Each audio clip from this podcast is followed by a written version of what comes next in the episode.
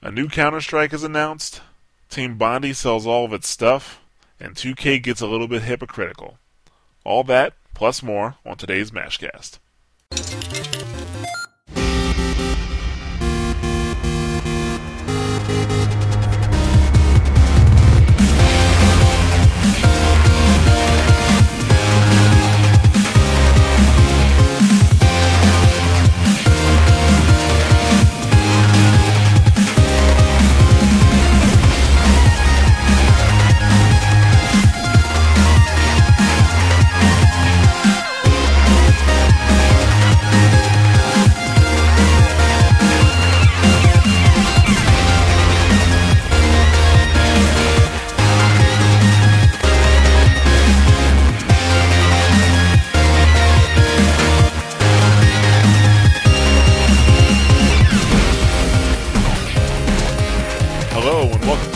Edition of the National Plains Mashcast. I'm Jared, and I'm here with senior editor and defender of truth, justice, and the American way, Nick Santangelo.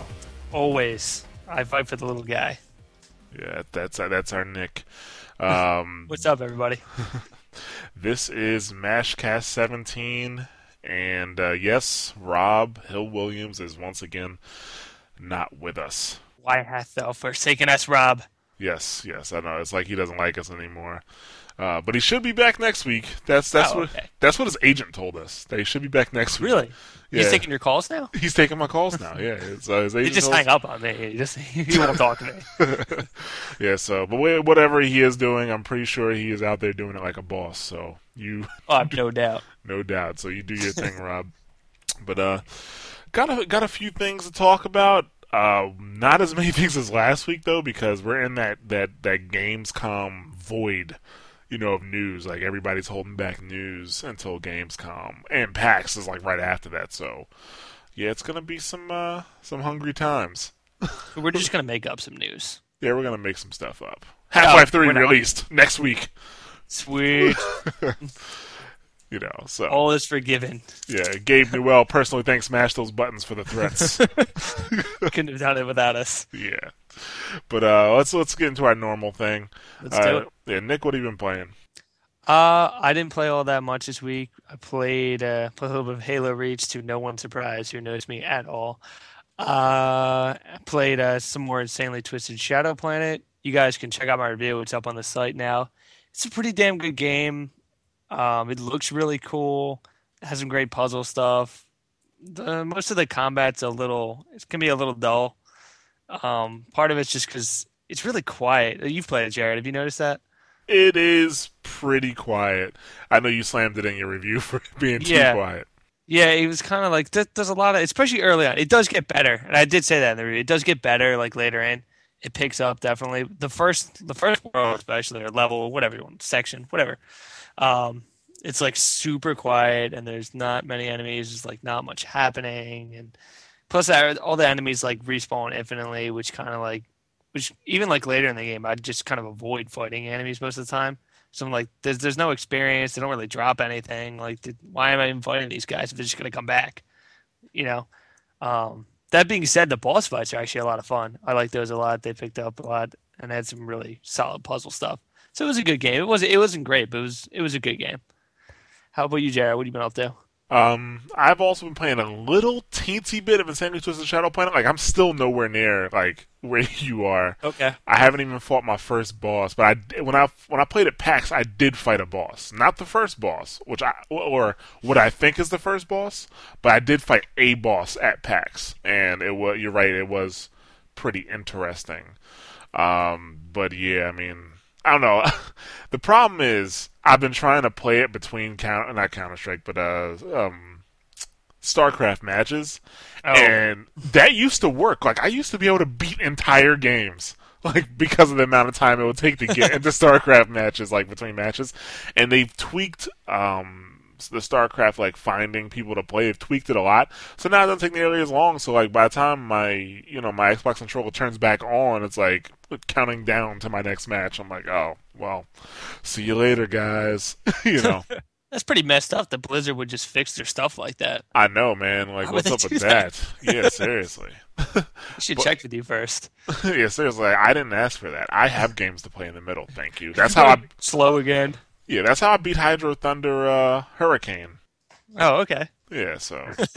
but yeah, besides that, I have actually been playing a ton of TF2. Like, me and Ivan, we started playing it again. Like one day, and I just fell in love again, and I've been playing it ever since. Just for those who don't know, Ivan is one of the editors on our site.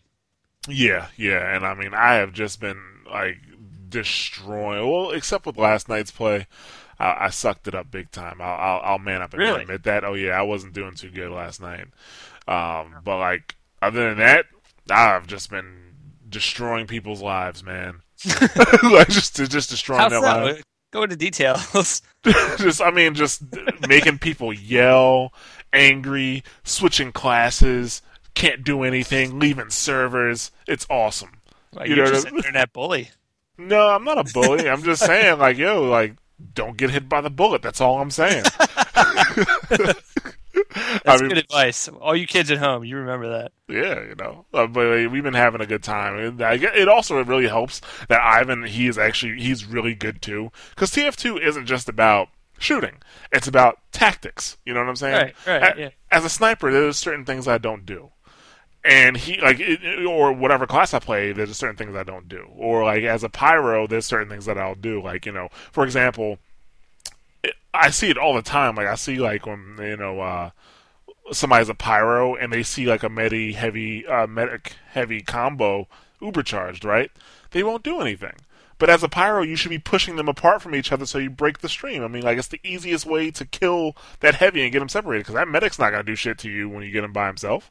So let him stay overcharged. Kill the heavy. You know what I'm saying? Think. Exactly. It's a game of thinking, fast thinking, and people just don't do it. You know, and that's why it's so easy to dominate sometimes. Yeah, you know? But I guess so. Yeah, I mean, people aren't playing the game right. Exactly, but like I said, Ivan, he's good at whatever he plays. He knows how to play each class well, you know, and it really helps out. So yeah, we've been just destroying people in that game. It's been awesome. But by myself, I've actually been playing Brink as well, and I'm enjoying myself with Brink. I played at PAX, and I thought it was good, but then when it came out, and so many people like were just complaining about it, and it felt like the community actually kind of abandoned it for the most part. I just left it alone, never bought it. So, you know, over the weekend, Steam had that free weekend for Brink. This is why PC gaming is awesome. Because these things happen all the time. Like last year, I don't know how many times they had free Black Ops or Modern Warfare 2 weekends. You know what I'm saying? Same thing. That's a cool deal. Yeah, same thing will probably happen with Modern Warfare 3, probably January, February-ish. So I played the free weekend, and I'm like, well, this game isn't bad at all. It's actually pretty cool. I mean, the level of customization that you can have, the weapons that you can get, and then the level of customizations of weapons. I mean, you can really fit your character, weapons and all, to your style of gameplay specifically. Like, it is really cool. Even with you have these, I'm not going to call them power-ups, but upgrades that you can turn on, turn off, and you level up. And just the gameplay itself is actually pretty cool. Like, you know, it has a parkour-style gameplay. Like, you know... Yeah, like, you know how Bethesda was talking about Prey 2, and it's going to be like a parkour style gameplay with a gun. Like, I was like, I kind of understood what they were talking about, but now playing Brink, I'm like, okay, I see exactly what they're talking about now. Makes a lot of sense, and it is awesome. You know what I'm saying? Like, being able to. Oh, go ahead. I never actually played Brink, except for I played it at PAX. I was kind of lukewarm on it. I didn't think it was like a lot. Like you said, a lot of reviews and a lot of people were like really killing it. I mean, it's hard to tell at PAX. Like, you know, I played it for like half hour, guys, and it was, you know, I didn't think it was bad, but I didn't think it was that good either. I decided not to get it.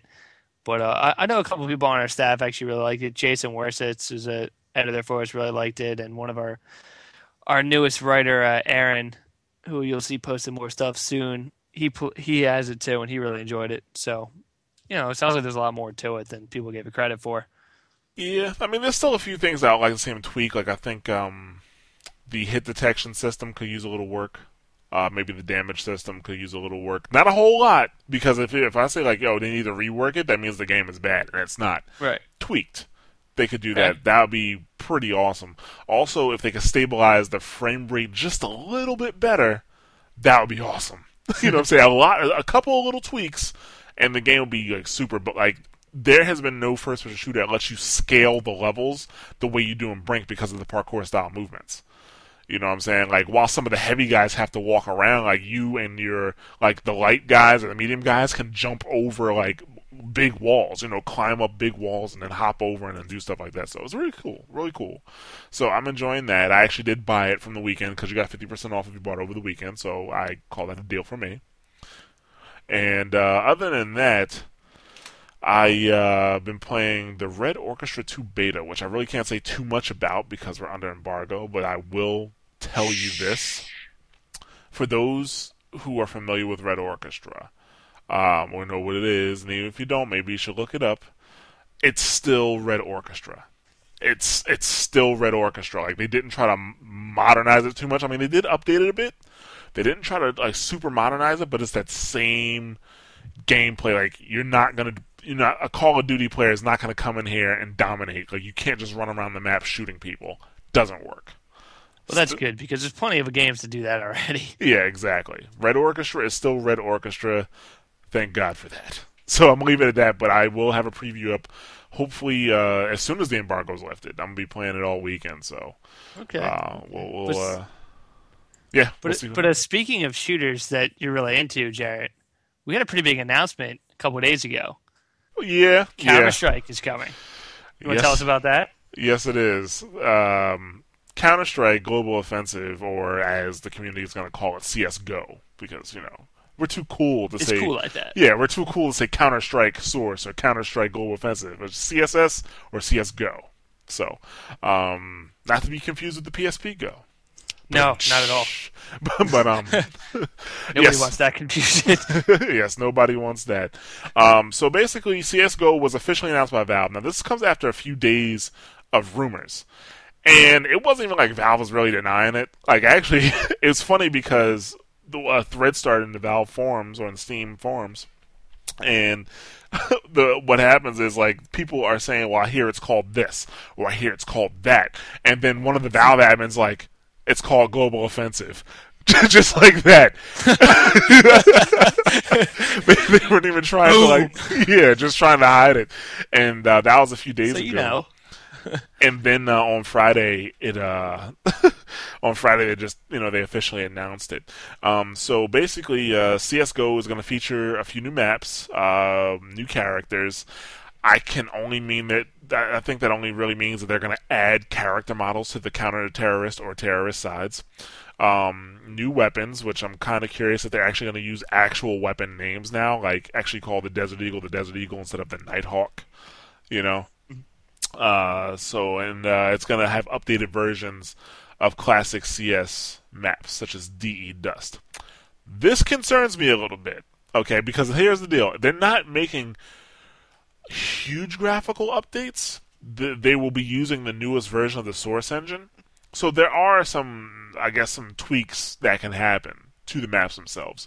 Yeah. But if they change any of the classic maps, yeah, there's going to be problems. like the community, the Counter-Strike community is one of the most vocal game communities I've ever been a part of.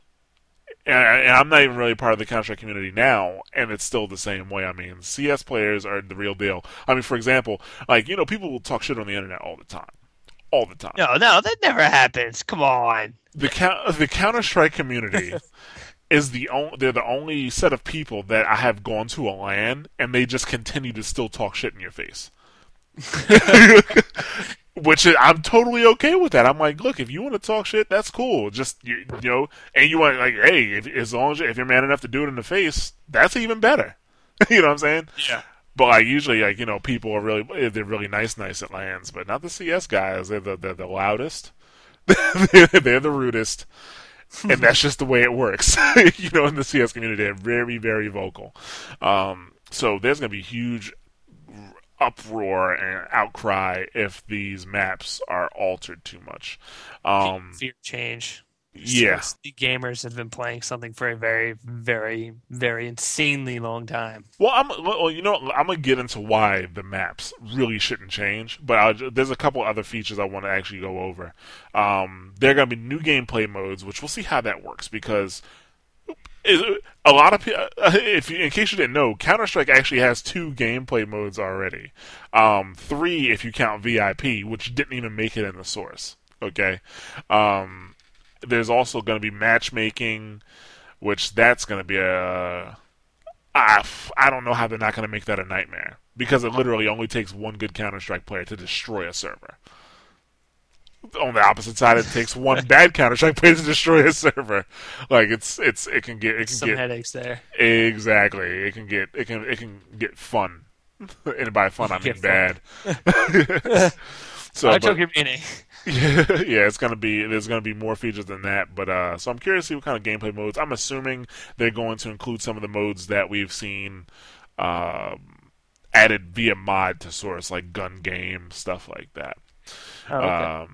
Also, it's going to be released on console and PC. I have a little bit to say about that as well. But if you're going to be at PAX Prime or the London Games Festival, because they're really close together, by the way, you'll be able to play them there live.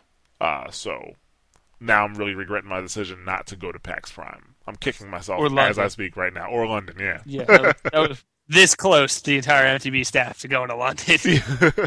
And now I should have went. But, yeah, the reason why you don't want to change the maps too much is because of the type of game Counter-Strike is. Like, Counter-Strike is not Call of Duty.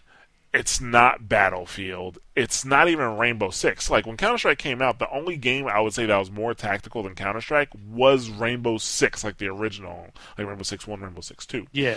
Now, the new Rainbow Six is not nearly as tactical as Counter-Strike is. I mean, everything's tactical about Counter-Strike, whether you're crouched, standing, running, walking. And then the maps also come into play with that. You know what I'm saying? Like, the different angles you have and different positions in the map have tons to do. Like, whether there's, like, a little lip that maybe come out on that wall gives you just that much advantage in that spot. You know, maps... Yeah, I know what you're saying. Yeah, I mean, like, the maps really, really... It comes from an era where maps really, really affect gameplay. Like, if you look at, like, Call of Duty or even Battlefield, like, Bad Company, like, you could... take things and move them around in the maps, and it wouldn't affect the gameplay that much. Because, like, you know, for example, in Battlefield, because, you know, people say, we pick on Modern Warfare too much. I won't even pick on Modern Warfare. I'll pick on Battlefield. So, like, in Bad Company, let's say there's a building that people are in, and, like, you know, you can't get into the building. No matter where you put that building, I can always take a tank and knock that sucker down. You know what I'm saying? Yeah. Whereas in Counter-Strike, you really don't have that option. Like, you kind of have to have a strategy. Like, look, this is this spot that we have to go through here, really bad area for us. You know what I'm saying? Like, we have to, like, you know, find a way to actually get in there and do it. So Counter-Strike has a lot to do with, you know, do I run into this area? Do I walk into this area? Do I use a flash? Do I use a smoke? Do I do this? Do I do that? You know, like, changing the maps would affect that drastically.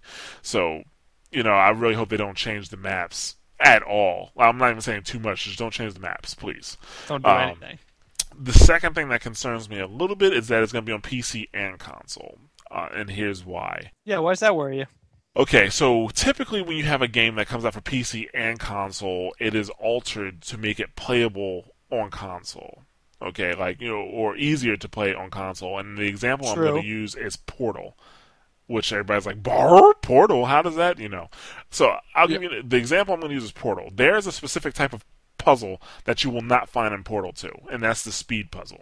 Okay, in Portal 1, there were a couple of puzzles that you had to use speed and accuracy while you were flying through the air to make other portals appear so you can go through them. You know what I'm saying? Yeah, I remember those. Yeah, they took those out of Portal 2. Now, I'm not complaining. I'm not saying it's bad. So before you try to set me on fire, just listen. I'm not saying it's a bad thing. I'll put this flamethrower away. Thanks. Because what happens is, what they did is they replaced those types of puzzles with a lot more gadgets, items, and different puzzles, and the puzzles were more intricate in general, so it's not like they removed it, but they put way more into it, and I'm okay with that. You know what I'm saying? But, oh, you want to say something? Yeah, I was just going to say, yeah, I definitely felt that there was a break from tradition there. It was only one game, so I don't know if tradition is the word, but yeah, that definitely it got away from that and went a different direction with all the goops and all that, or the slimes or whatever the hell they were called. Yeah. Everybody knows what I'm talking about. And then, like you said, though, it worked out really well. The game was it was excellent. Like, nobody's going to say Portal 2 was bad by any means. Exactly. I mean, and that was fine. With Counter-Strike, you really, how much wiggle room do you have there? Like, the thing about Counter-Strike has a lot to do with tactics, speed, and accuracy. And that's the thing, the accuracy part is, a huge, huge deal. And, speed and accuracy doesn't really go... I'm not saying that speed and accuracy... You don't have speed and accuracy on console. Compared to PC... it's just not there. PC, the mouse and keyboard configuration leaps and bounds more accurate and faster than you can get on a controller. If you change certain gameplay aspects, let's say you start changing stuff in maps so that you don't have to worry about turning, let's say, 45 degrees when you hit this corner, you know what I'm saying? Or maybe 55 degrees or whatever. So that it's easier to line up your shot. That's a problem. That's going to make it much easier to play on PC. I'm not going to rag on it too much, only because this is Valve. And Valve has been releasing games on both console and PC for a long time, and the PC parts have been fine. Half-Life 2, the original Portal, Team Fortress 2, Left 4 Dead 1, Left 4 Dead 2, all released on PC and console, and they tend to get it right. Yeah. Well, the PC gameplay is amazing, but here's the deal. Those console... I guess you could call them ports of those games really don't do all that well. I mean, how many people do you know that have played Half-Life 2 on console? How many people play Left 4 Dead 1 or 2 on console? And how many people, play TF2? I know people who tried to play TF2 on console, and they just, I can't do it. Too many buttons. Too much stuff to do. You know what I'm saying? TF2 did not do well on consoles. I think you're wrong on Left 4 Dead. I'm going to disagree there. I think Left 4 Dead really took off. In fact, I played a lot of Left 4 Dead on console. Maybe it is still bigger on PC. I'm not saying it's not, but I think that was a little different. Nobody can deny it's bigger on PC, but I don't know anybody that plays Left 4 Dead on console besides you. You were the only person. Now you know somebody. Now I know somebody. So I play with Aaron. So now you know two people. All right, there you go. Yeah, that's the thing. So I don't know. But I'm excited because I love Counter-Strike. I love the gameplay, and it's an art that is lost now. That style of tactical gameplay. Now everything is about run and gun or blow a whole bunch of stuff up, and this is really going to bring back kind of tactical gameplay that's not too tactical. Because Rainbow Six, 1 and 2, the reason why those games were popular, but the reason why I didn't pick up as much as I could have was because it was too tactical. You spent 30 minutes on those maps. I'm talking about just the planning maps, getting ready to go into your level. So, sometimes you get to a point where it's well, this may be more realistic, but it just isn't fun to play it like that. Exactly. So we're not going to do that. It's what? The Marines do this in real life? This is so boring. This is what war is like? God, I'm never going to war. Well, that's good. Yeah. So, all right, but I'm gonna leave it at that. I'm excited because Counter-Strike. I'm excited because Valve. I want to see what they're gonna do, but I am a little concerned when you start talking about updating maps and the console PC release. But it's Valve, so it's okay. And Gabe already knows that I'm going to kidnap him if he doesn't do what he needs to do with this. Yeah, a lot of pressure, a lot of things riding on this. So I think with that added little bit in there, he's going to come through. Yeah, right there. Thank you, Nick. Your name will be in the credits at the end. It's going to be fast, but it'll be there. Yeah, it's going to be in the special thanks section. Yeah.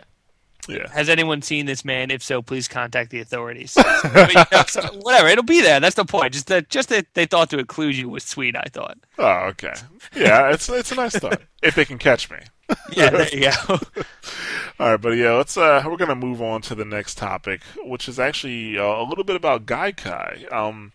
It's been a little bit since we actually talked about them. I think we mentioned them in a previous podcast. You know, since the last time we talked about them. For those who don't know, Gaikai is it's a company that has a technology that allows you to play like full games through your web browser. It streams the games to your web browser. Gaikai. Well, I'll start with the news. The news is that Gaikai has signed deals with several publishers. They're saying almost all major publishers are on board with their program. The thing, EA and Capcom were two that they named. Yeah, EA and Capcom. They said there are many others, like Jared said, but the ones that they're ready to name at this time, EA and Capcom. So that's pretty big. You got the second biggest third-party publisher in the world, and one of the bigger ones out of Japan. Yeah. So, one thing that I think everybody should know: Gaikai is not really in the business of servicing consumers. They service publishers. It's a service for publishers, like. So if publishers want you to get a real taste of their game, they'll put like a Gaikai streaming whatever or player on their website. Like, let's say you, like for example, Dead Space. I played Dead Space 2 over Gaikai on a ridiculously bad PC, aka my computer at work. Okay, so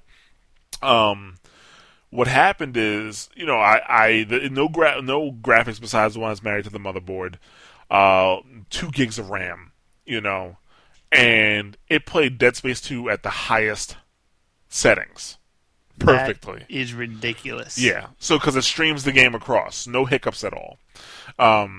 So that's what the service is for. It's like for stuff like that. So, you know, like you go to, like, you know, if EA wants you to get a real taste of Dead Space 2, you go to the Dead Space 2 website and it's like, try the game here. Boom. Don't even have to download anything. Just boom, right in the browser. You know, I was like, oh yeah, I'm ready to go. So, you know, it's very cool tech.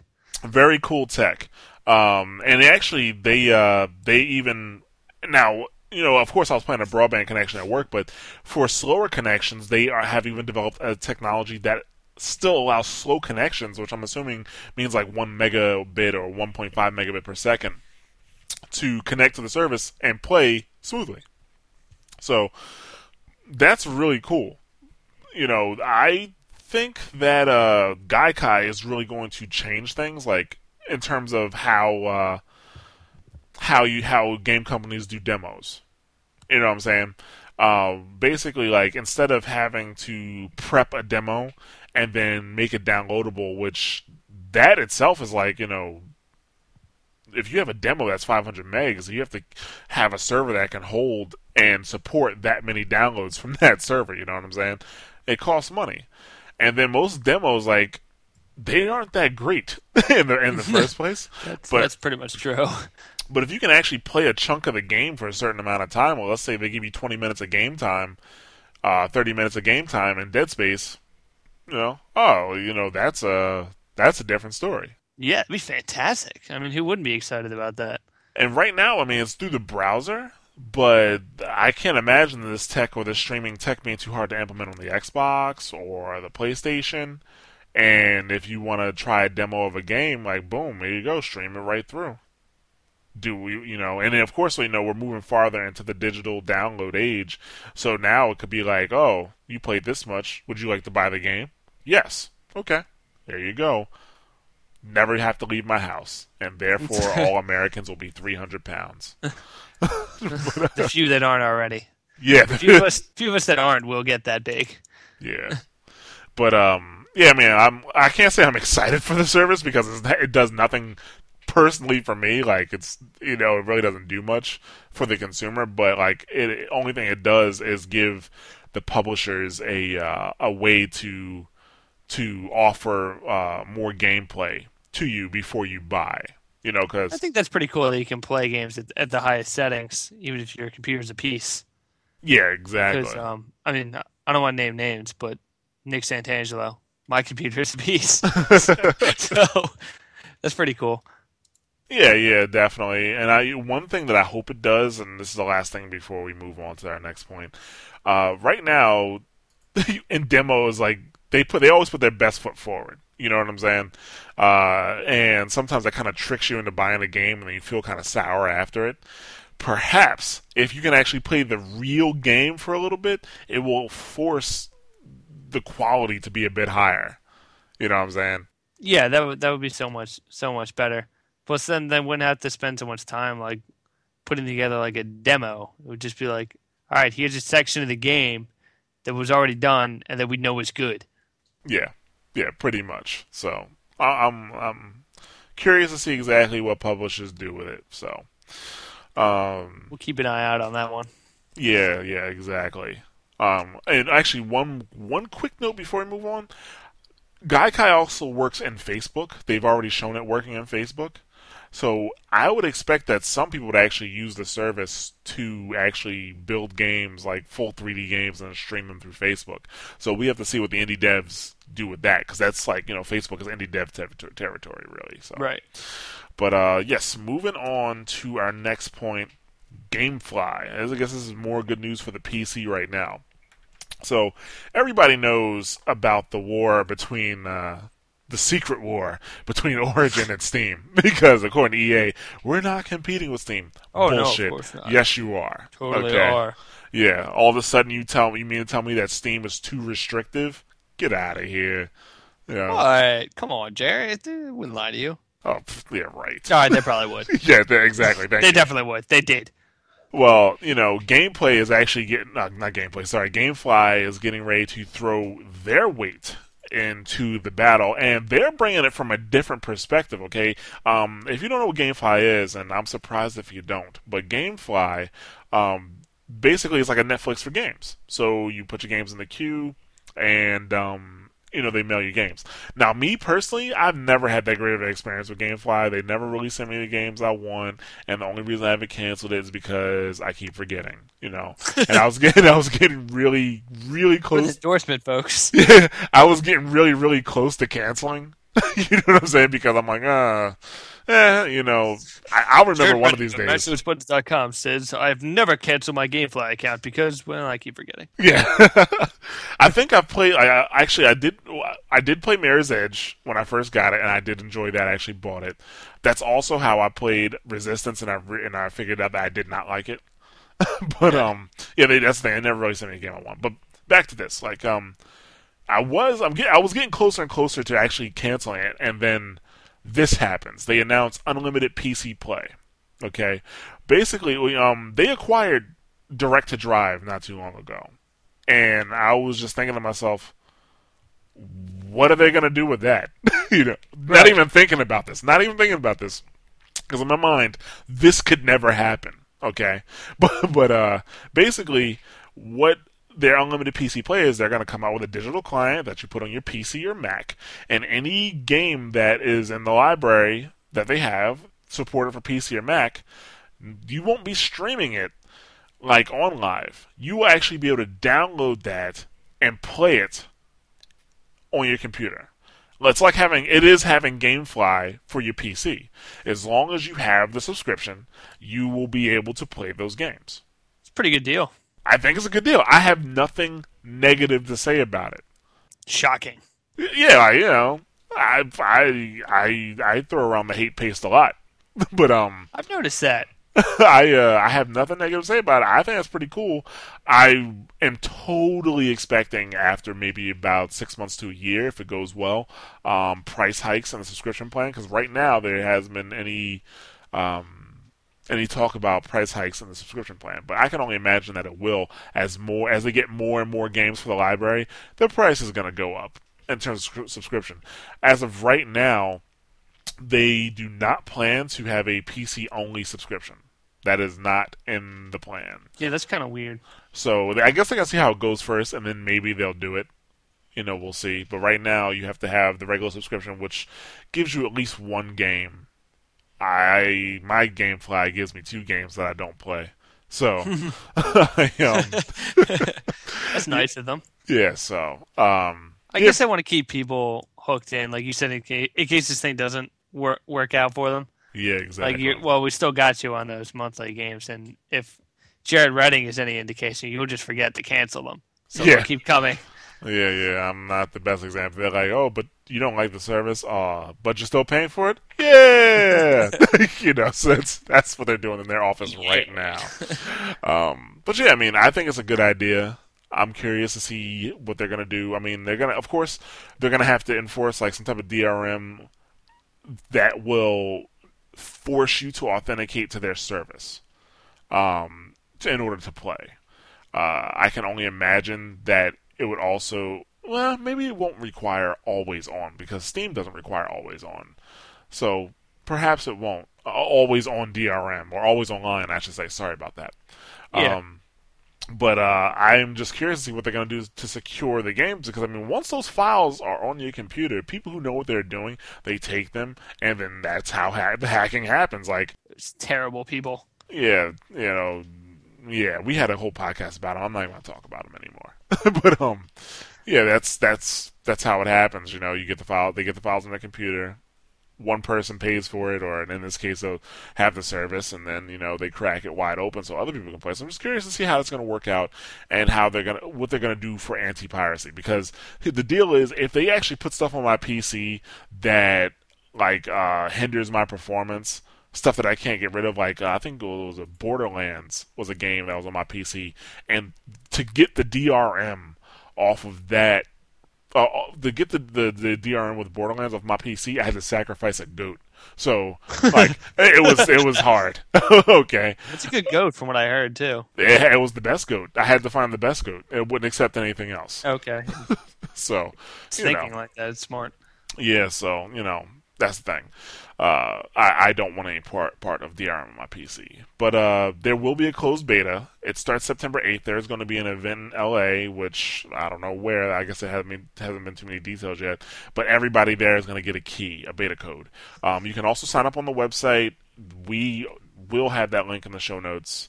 Actually, we'll have a link in the show notes to our website, which then has a link inside the article that was written to that page. Technology. So, yep. So if you're interested, you can check that out. But it should be pretty interesting. So we'll see what happens. But this season, actually, they do plan on starting this holiday season. So that's what I'm saying. Yeah, so we will see. Not that long off. It feels like it's long off because it's still August and warm. But the holidays kind of sneak up on you like that. The holiday game rush. I don't get too off topic with that, but it's funny how August goes by and we complain how there's nothing to play, and then all of a sudden it's October and November. It's like, bam! Everything's out. I have no money. I have no time to play anything. Yeah, exactly. All right. But, okay, moving on. It's Team Bondi time here at Mash Those Buttons. It's that time again, folks. Yeah, we haven't actually talked about Team Bondi in a little bit. And this quite possibly might be the last time we do talk about Team Bondi. Specifically Team Bondi. Because Team Bondi has sold off all of their assets to KMM, which stands for... I have it right here. Kennedy Miller Mitchell. Yeah, Kennedy Miller Mitchell. They are the studio behind the Mad Max game. I love those guys. Who has two thumbs and didn't know a Mad Max game was coming out? This guy. Yeah, right. I did not know that anybody was working on a Mad Max game. Until the rumblings came out, because there have been some previous rumblings about this possibly happening, a week or so ago. That was the first time I heard that they were working on a Mad Max game. Yeah. And I was like, who the hell is KMM Studio? Exactly. They were like, the studio behind Mad Max. I'm like, the movie? I was like, why? Yeah, they just abbreviated like that, give the acronym. Like, everyone was just saying, KMM Studios. Like, no, I don't know. Yeah, exactly. I don't know who they are. I don't know. I'm not saying they're bad. I'm just saying I don't know who the hell they are. I don't think anybody else did either, outside of Australia. When they first announced them, they said, all they said was, the Mad Max Studio. And I'm like, the movie studio that made Mad Max bought Team Bondi? That makes no sense to me. And then they're like, and then, I read further, the game. I'm like, oh. No, dude purchases L.A. Noire. Wait a second. Yeah. That's not what happened. Yeah, but basically, KMM, they are making a Mad Max game. Originally, the rumors were that Team Bondi was working together with KMM on the Mad Max game, and then that rumor turned into Team Bondi being sold or merging, and now the official report is that Team Bondi has sold their assets to KMM. And their souls. Yes, which include game IP and other assets. Current Team Bondi employees were either offered severance pay or position at KMM. In terms of game IP, L.A. Noire is not included because that belongs to Rockstar. So what did they get?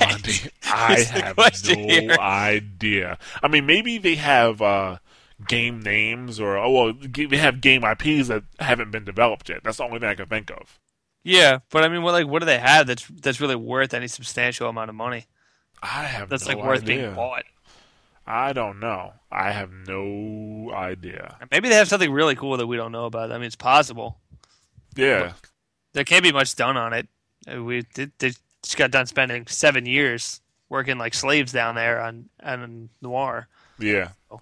I don't know what they have. I mean, there's still speculation as to what actually happened at Team Bondi. Like, some people think that possibly Team Bondi has gone bankrupt, which I don't even know how that's possible with L.A. Noire selling 4 million units. Yeah, that makes no sense whatsoever. I mean, if that is actually what happened, then the studio is about 100 times more poorly mismanaged than we thought it was. Yes, seriously. Before it came out, like, they were actually way underestimating how bad things were. Yeah. I do know that. I'm not going to act like I know exactly how the transactions work between publishers and developers when it's not like an in-house developer. But I do know that sometimes publishers just here's boatload of money. You know what I'm saying? And that's how the developer gets their money and pays their employees and stuff like that. And then when the game actually comes out, the publisher is the one who recoups that. So possibly this is what happened. You know that, like, you know, Rockstar's like, you know, money, here you go. And then McNamara is like, oh, here we are, we're out of money. I guess, we need more money. You know. I guess because it took so long for the game to get made. Maybe, yeah. So they would have been paid so far in advance. Now, different types of deals there, so who knows? We can't say for sure. Like Jared said, we don't know if they were supposed to get a cut or not. But that's possible. That's possible, yeah. So, Brendan, one of the things that we're still not sure of though is if McNamara himself will be going to KMM or if he's just going to call it quits. And the reason why it's a big deal is because many of the staff who left Team Bondi because of the working environment, many of them work for KMM now. Awkward. Very awkward, yes. And if Brendan actually came on, I can only imagine that he would get a position high up. Yeah, obviously he's not going to come in and be like, you know, low level whatever. Exactly. So anything. Yeah, I mean, I can only imagine that he'd bring his management style over, you know. Cutthroat, do or die, gotta get that game out, no matter what. You know. Give me your soul. You know. The ones you just bought from us too, we want those back. Yes. You know, so I mean, nobody that hasn't been confirmed yet. That'll probably be the next piece of news. But it won't be Team Bondi news because Team Bondi is pretty much no more. We don't know if KMM is actually going to buy the Team Bondi name or if Team Bondi is just going to ride off into the sunset. So, yeah, you know what? That would make a lot of sense if they just change KMM to Team Bondi. Yeah, because then people know who it is. Yeah, no one knows who KMM is, okay? Nobody knows. So if they change it to Team Bondi, like that would make some sense then. Like, hey, we got, you know, their IP and the rights to things and all. Like, okay, Team Bondi is a name now. Even though it was tarnished by all that, you know, crap that went down with slave driving. Yes, exactly. That's the term I'm looking for. Slave driving. Yeah. Even though it was tarnished by that, like, you know, average Joe Blow doesn't know shit about that. He just knows, oh, L.A. Noire was an awesome game. Oh, Team Bondi, cool. I'll get Mad Max. Yeah. Not even caring. Like how many people today have no idea that Atari is not at all Atari that you are thinking of? Yeah, there's 8 programs in France. Yeah, exactly. Like a lot of people don't, like, obviously gamers know that, but you know, just people who aren't serious gamers walk into Best Buy and see like that Atari logo. And it's like, oh wow, Atari, cool. Yeah. Well, they might not say cool; they might just say lame because it's so old to them. That can also happen. But yeah. So that's that. We'll see what happens in the future. We'll see what Brendan actually does. Before we move on, though, I do have I kind of related something to say about the Team Bondi slavery. You know, because you know their slavery over at Team Bondi produced some good work. I used to have a T-shirt that had a picture of a pyramid, and underneath the pyramid it says "Slavery. It gets shit done." How true! How true! Yeah, definitely. Because LNR was pretty fantastic. I got to be honest. And so are the pyramids. Yeah, so, I mean, I haven't seen them personally, but they're pretty cool on TV. Yeah. All right, but yeah, that's the last thing I wanted to add. And now that somebody's probably mad at me, let's talk about Take-Two posting some losses. Now, Take-Two, it was just surprising that they would post losses due to L.A. Noire's success. Yeah, you pretty much assume they're just swimming in cash. Exactly. But the reason I actually want to talk about this, and we probably won't even talk about it for too long, is... You know, they're reporting losses, but here are the numbers, okay? So, there was an 11% drop in year-on-year revenue. So far this year, it's been $334.4 million compared to last year's $375.4 million, okay? That being said, that 11% drop, here's what they've done so far this year. L.A. Noire shipped 4 million units. Okay. That's not that many. 4 million units. That's a lot. 4 million units, okay. Yeah, that's a lot. They also were getting money from the release of Duke Nukem Forever, which, while Duke wasn't a good game, it actually wasn't a failure in terms of sales either. Like, it actually still sold. So, how many people bought that game just because it was like, well, I know it's not going to be that good, but I want to see it for myself anyways, because it's Duke Nukem. How many people do you know who said that? I guarantee everybody listening, there was at least somebody. Yeah, at least one person. Like, I had to see it for myself. So, yeah. You know, they also said that they had strong computers with Carnival Games, Monkey See, Monkey Do, which we actually had somebody at PAX play that, and they said it was pretty good. Oh, really? Yeah. NBA 2K11... which sold 5.5 million units to date, and that's the highest-selling title in the 2K sports history. Not just NBA 2K, 2K sports history. Okay, 5.5. They saw a 40% increase in digitally delivered content. Let's see what else. Oh, yeah, and Red Dead Redemption, 11 million copies worldwide. That is a lot of copies. Yeah. 2 million. Oh, I'm sorry. Go ahead. I was just going to say the point is that, well, they're saying they posted a loss. They're still doing pretty well. Yeah, exactly. I wish I could post these kind of losses, Jared, to be honest. You know, I would be so lucky. Dude, I don't even need to post a fraction of that money to be okay. Yeah. Like, oh, man, we only made $334 million. Shucks. Oh, man. We're such failures. We got to do better. Like, come on now. I can only put one extra floor in my house this year now. 2 million of those RDR of sales, that was just from the Undead Nightmare disc sales. Not Undead Nightmare in general. Not like, you know, downloading the DLC from the Xbox or PS3. Just the disc sales. Dude, come on. Like, that's crazy. That is crazy. People love zombies, man. Yeah. Their model should just be Take-Two, we're doing very well. Yeah, exactly. Nintendo, not so much. Take-Two, very well. Yes, exactly. Just slide that in there just because. Yeah, so. I'm glad that this didn't get plastered all over the place, because what the media has a tendency to do is, like, the post is, oh my god, Take-Two, post-lost. right after Nintendo. The industry is going down in flames. The ship is sinking. Save yourself. No. Rogue Games still doing well. Yeah, exactly. Everybody else is effed, but they're doing well. Yeah, exactly. So I'm just glad this didn't get plastered all over the place, because when you look at the numbers, this is ridiculous. Like that, for their investors, like, okay, crap. It is the fact that they didn't make as much money as they did before is not necessarily a good thing, but I think they're still doing okay. Not to mention, in last year's call would have included GTA 4, right? Because GTA 4 came out in 2009? I don't think it was 2008, actually. Okay, so maybe I'm wrong. Yeah, I'm pretty sure that was 2008. I thought GTA 4 came out... Yeah, it is 2008. Okay, I thought GTA 4 came out a year before Red Dead, but I was just wrong about that. You know, the reason I remember, actually, that it came out in 2008...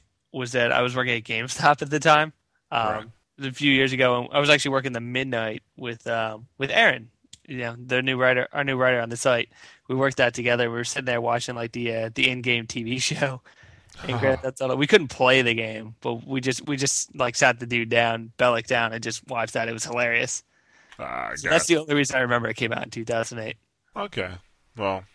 I'm trying to think what could have actually came out in 2009 for them to have such a big year before Red Dead Redemption. But maybe it was just residual sales from GTA 4 because they had the DLC. So yeah. But either way, they're doing fine. They're doing better than us, and that's all that matters. A lot better. You should see the Lost MTV posted. Yeah. Sometimes I look at it and I just cry myself to sleep.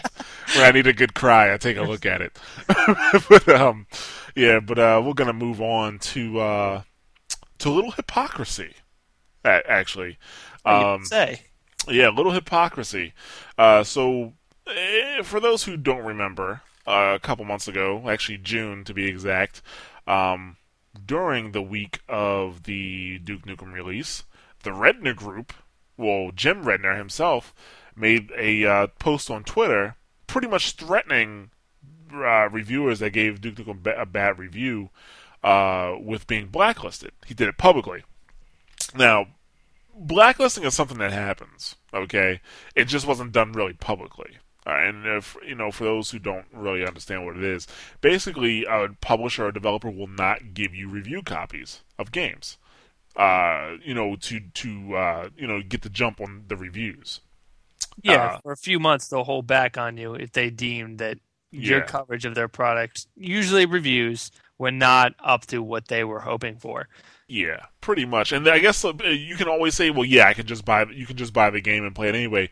Yes, but that means you have to wait till release day, buy the game, play it, and then review it. That takes a few days. By that time, all the other media sites are going to have reviews up already. And a lot of people have already bought the game. So we speak from experience. We do speak from experience. On the times when we do get games ahead of time, they do much better. Yeah. When we can review early. I mean, and obviously it's better for you guys, the readers, too. Yeah, because you'll know whether to buy it or not. But I know... I'm not going to mention any names, but there's at least one publisher and one developer that are blacklisting us, for sure. I can tell you that for sure because of some emails I received. Whoops. We are no longer sending you games. That is pretty cut and dry. So, I'm sorry. Yeah. So basically, 2K, they disowned the Redner Group saying we don't endorse blacklisting, blase, blase, blah, and they no longer represent our product. Okay.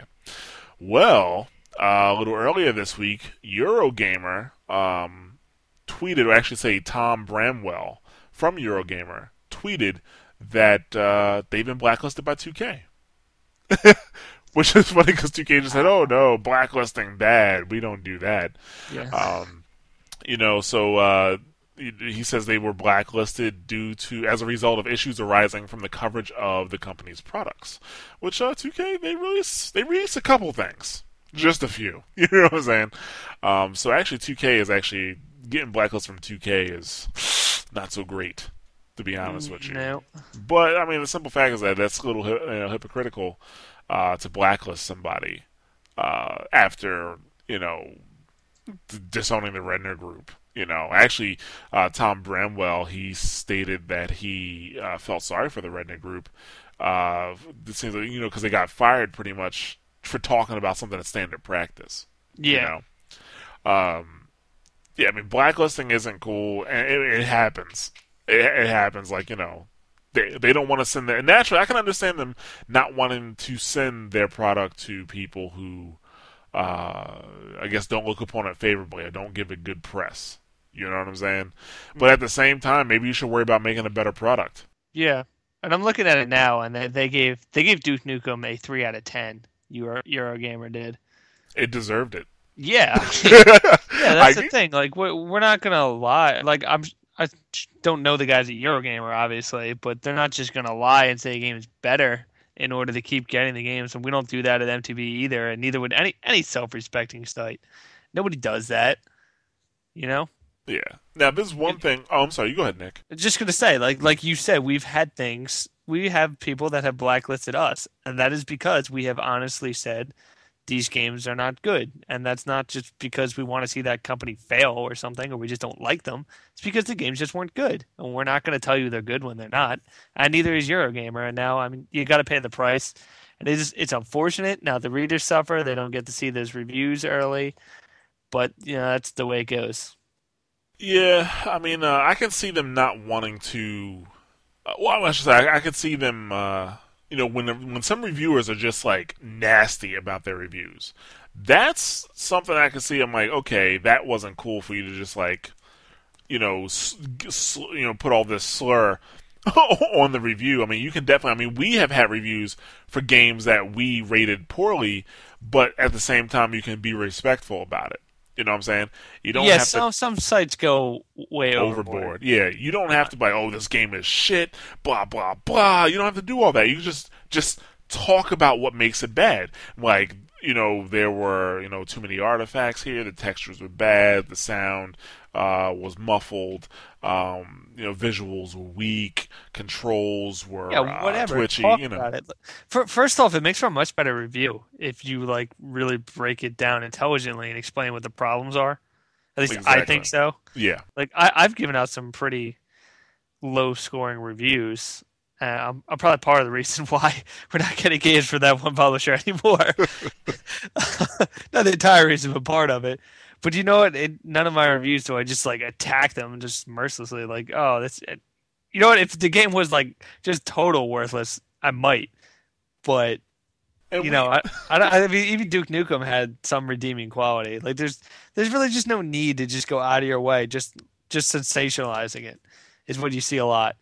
You know, just to get like fanboys and like trolls stuff that have already made the decision that they hate, just like so they can have a good laugh and tell people, I told you so. See? Yeah. Such and such.com said that, you know, a game is a flaming turd. I knew it. Yeah. When I mean, really it's like, well, what did you learn from that? Right. I mean, that's, yeah, I can, in that case, that's one thing, but just blacklisting people simply because they didn't give your game a good review, that's weak. And actually, the opposite happens sometimes too. Like, we've given some poor reviews. And this is mostly from the indie devs, though. Never from a major publisher have I received this. And I'll tell you why, and I think so in a second. But some, like, indie devs, like, will send a review back. And I hate sending bad reviews back to anybody. You know, because it's kind of awkward in the email. It's like, thanks for letting us review your game, and then not say anything else. You know what I'm saying? But, yeah. We didn't like it. But thanks.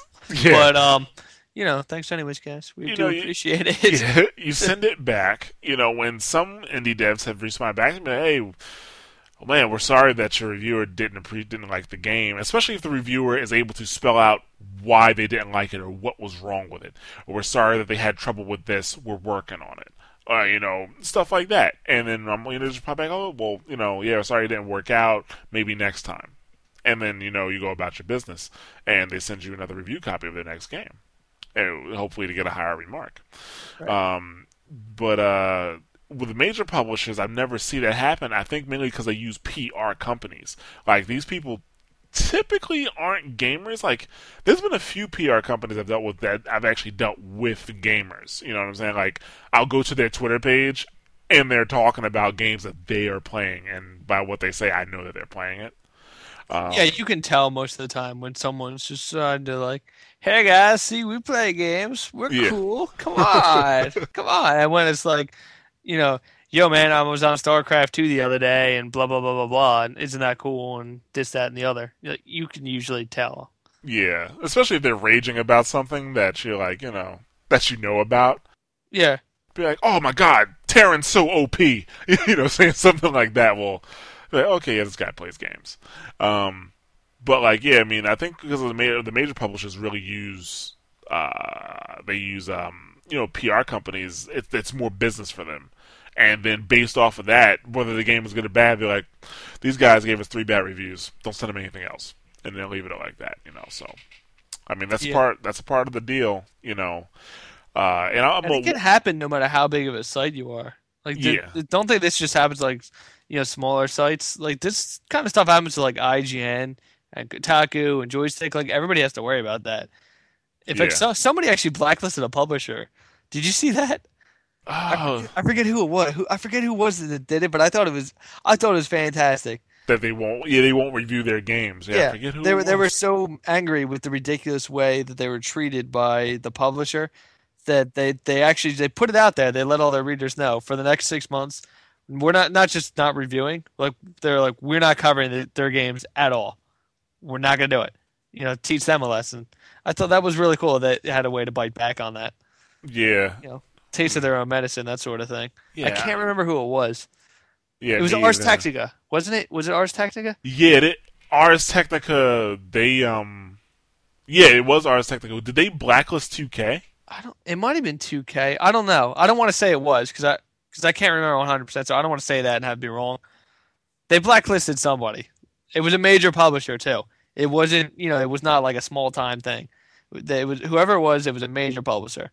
And they just said, we're not covering any of your games at all in any way, shape, or form for the next 6 months because I can't even remember what the publisher did to them. But whatever it was pretty messed up. And they were not at all happy about it. Yeah, I think they, like, sent them either an email or a tweet or something like that was like...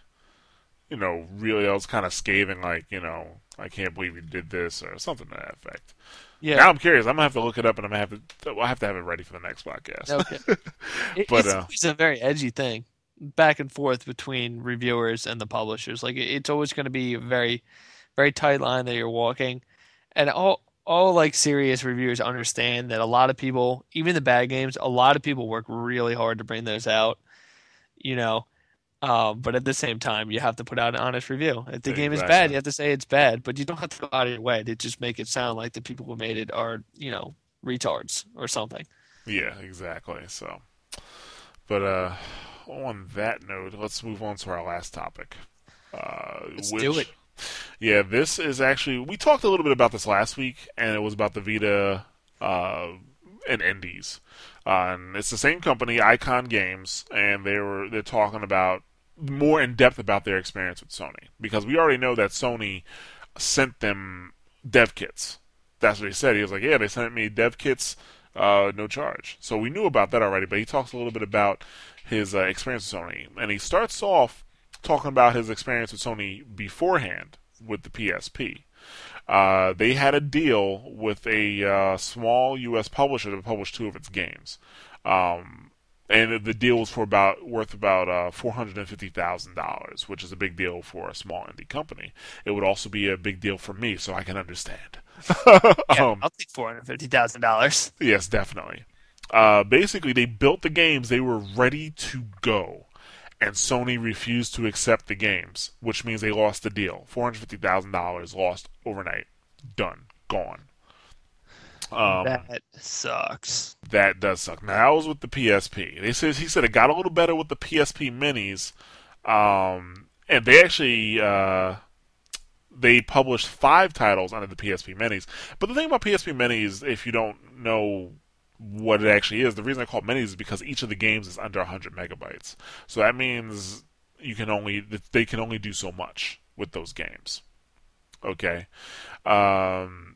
Now, he's saying with the current experience, he starts off kind of negative from what I thought, because he says that he complained that the initial stages for the approval process for the Vita shows that Sony still doesn't understand how carefully indie developers need to manage resources.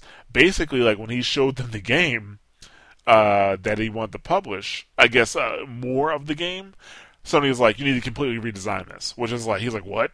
You know, yeah. Like... It's a huge undertaking. Because he was like, hey, we're like a handful of guys here making a small game, and you want us to remake it? Are you insane? Yeah, exactly. So, you know, he said they gave him ideas about what they should do with this game. And he said they were good ideas, but they were for someone else's game. It wasn't the game that he was building. And he said just completely rebuilding the game was impractical given his budget. And then on top of that, if they redesign the game, what if they're still not happy with it? Now all that money is down the tube. So basically, he's saying that whoever he's dealing with at Sony doesn't really understand how tight the budgets really are, because they're used to dealing with big companies, like, you know, instead of dealing with developers, I guess. Oh, I know they do. Sony deals with developers, but larger developers and then publishers. You know what I'm saying? Like, larger developers who have accountants, you know, and stuff like that.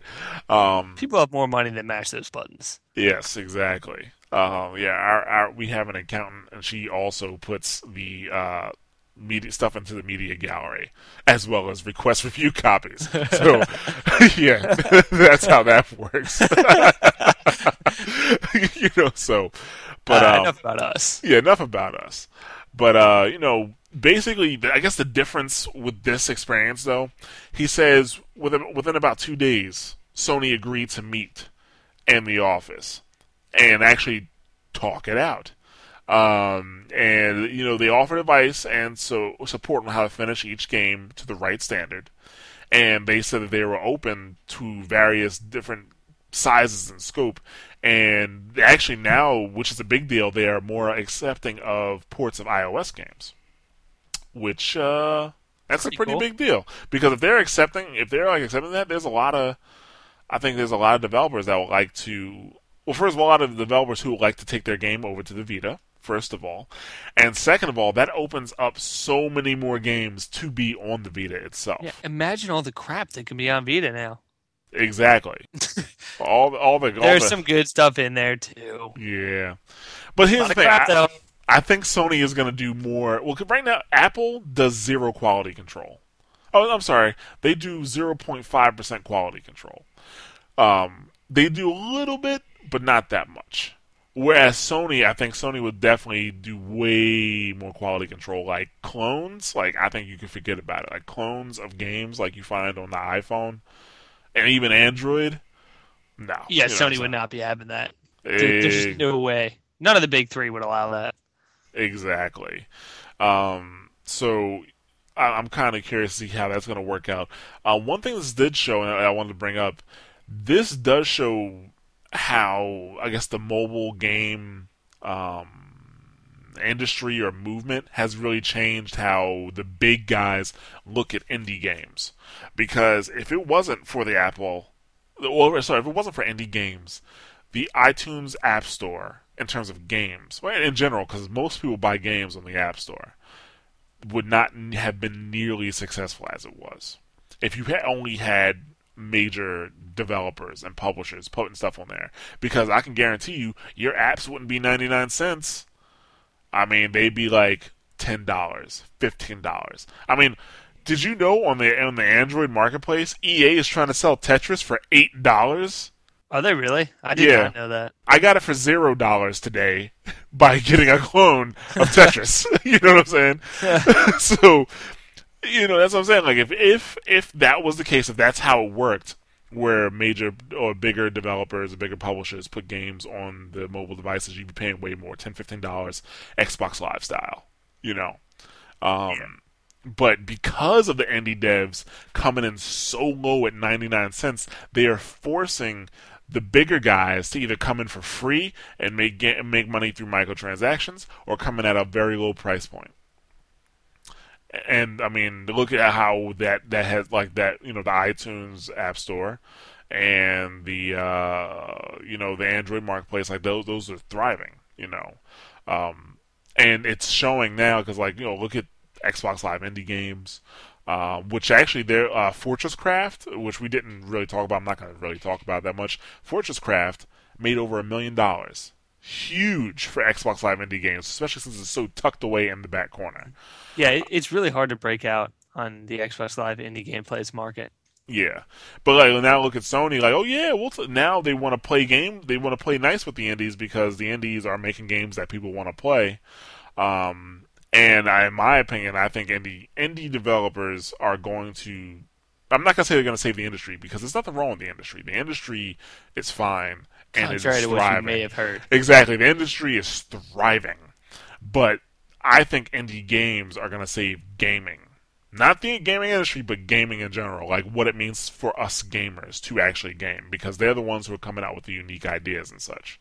But I'm not going to get too big into that. Actually, I'm pretty sure we're going to have an entirely different podcast about that. But so we don't want to talk about that too much, folks. We don't want to talk ourselves out of material. Yeah. But yeah, I mean, like it's amazing to see that. Okay, yeah, because of iOS now, bigger company now, people are taking indie devs seriously. Yeah, it's definitely true. It's definitely true. It's good to see that Sony's willing to open up and work with them a little bit more. It sounds like they're still not like 100% happy, but things are definitely much better than they were in the past. So it's a pretty big step in the right direction from, you know, putting the company out $450,000 to sitting down and meeting with them. Yeah, I think that's a pretty large step. I'd say so. Yeah, so hopefully, you know, we'll see more indies take advantage of the Vita. I would love to see indies take advantage of the Vita's, you know, play on the PS3, play on the Vita feature. You know, oh, that's a good point. So that'd be pretty cool. I wasn't even thinking of that. Yeah, so you know, but yeah, I think that's gonna wrap us for all the topics that we have because you know we don't want to bore you to death. Yeah, exactly. That's all the exciting things we have this week for you guys. Yeah. So let's talk about what's coming out. I'm trying to bring up my calendar here, but I can't spell apparently. Oh, that's a problem. That is a problem. All right, so let's see what we got here. Age of Empires Online for PC is coming out. Meh. Okay. El Shaddai: Ascension of the Metatron. It really sounds like it should be a Transformers game to me. But, you know, that's coming out. Junior Mystery Stories DS, which everybody's waiting for. Oh, my God, yes. Can't wait. Are you kidding me? Oh, my God. As soon as we get done with this podcast, I'm going to stand in line for it. Oh, yeah. I'm trading my Xbox to get it. Oh, yeah. So, you know, that's coming out. No More Heroes, Heroes Paradise PS3. That's kind of cool, except for that. I already played both of the first two, so you know I'm not buying them again. Yeah, I never played. Is this just a? From what I understand, this is the first two. I could be wrong, and if so, you know, feel free to email in and tell us. I'm pretty sure this is the first two games with move control and maybe some other goodies thrown in. Gotcha. Or it's just the second game. It's something like that. There's definitely a remake nature to it. I'm sorry, guys, I'm not 100% accurate on this, but I know it's something like that. Yeah, the first two games though, they're really good, especially the second one. The first one had this like god awful, horrendous like overworld thing, which is terrible. But the actual like action parts were great, and they pretty much took out the overworld thing in the second one and tightened up the action even more. Oh, okay. It was very good. It was obviously that's the other thing I've seen is much better graphics now on PS3. It's, you know, in low def on the Wii. Yeah, and the game's not really a graphical stunner to begin with, though. Oh, well, maybe I'll check it out. I haven't played the first two because they're out there, man. They're really wacky. Like, I mean, if you're not aware of the premise at all, it's like this dude like orders a lightsaber. Pretty much, they can't say lightsaber, so they call it like a beam sword or something, you know, something like that, off of eBay, and it comes, and then he just becomes like the world's greatest assassin, pretty much. Really? Has to kill all these people. That's pretty much the plot of the game, and then he fights a bunch of like over the top like anime style like bosses. Well, okay, well, it sounds wacky. It's actually a lot. I mean, it doesn't just sound wacky; it is wacky. Yeah, let's save by sitting on the toilet. Okay, that's how you save the game. Oh wow, that's Yes, that's how I saved my game too. It's fun though, but enough about that. Yeah. Other than that, there's Sword of the Stars 2 Lords of Winter for PC. Never heard of Sword of the Stars 1. Can't give you a recommendation on it. So, but yeah, that's what's coming out. I'd like to thank everybody for not answering my question last week. So, yeah, we get the point. I'm not going to ask any more questions. Well, lasted. Yeah, it was fun while it lasted. That little hope that was in my heart, right there. Thanks to those guys that did answer that one time. Yeah, well, two times. Oh yeah, that's right. Admiral Mikey, you will be remembered. Definitely. Dom Gregg, you will be remembered. Wookie, remembered. Engraved in history. You three guys. But all right, yeah, that's gonna wrap us up. Like, we're done. You know, same old thing. If you're on SoundCloud, we're on SoundCloud, so soundcloud.com/smashthosebuttons. There is also our Facebook page, which is facebook.com/smashthosebuttons. We are on the Twitters, and we do the tweets on twitter.com/mtbsite. Yeah, those are things we do. Also, of course, just smashthosebuttons.com, which is that whole crazy thing. That's our primary hub. You know, mashthosebuttons.com. And yeah, so if you could check that out, it'd be cool. Yeah, we'd appreciate it. So, yeah, I mean, if you have anything to say, like the podcast, hate the podcast, just, you know, comment there. And let us know what you think. We're also on iTunes, which you can subscribe to iTunes by going to the site, or you can even search for us. We're searchable in the iTunes store. Yeah. We're at that level. Yeah. So make sure you go... serious. Yeah, subscribe and rate us high. Those are your commands. Definitely. Those are your commands this week. We'd appreciate it. Yeah, that's going to wrap us up. Now, I will tell you, for the next 2 weeks, we will not have the defender of Truth, Justice, and the American Way, Nick Santangelo. Man, a lot of good people are going to be in trouble. Just lay low, everybody. You know, don't do anything crazy, because I won't be around to save your ass. Yeah. He'll be back, though. Rob's not as nice, you know. He will take care.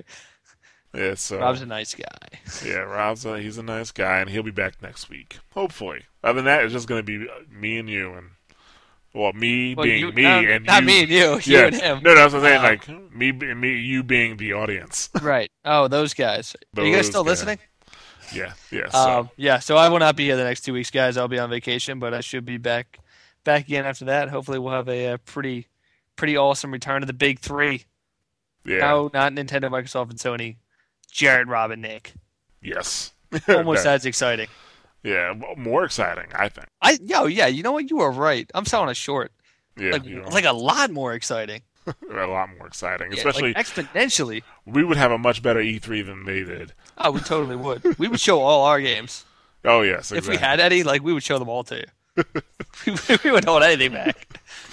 Yeah, and it wouldn't be a connect-a-thon. So. No. All right. So, I'm for real this time. We are out of here. So you guys have a good day or night whenever you listen to this. Have a good one. All right, guys. Take care, everybody, and I'll see you in a few weeks. Or talk to you anyways.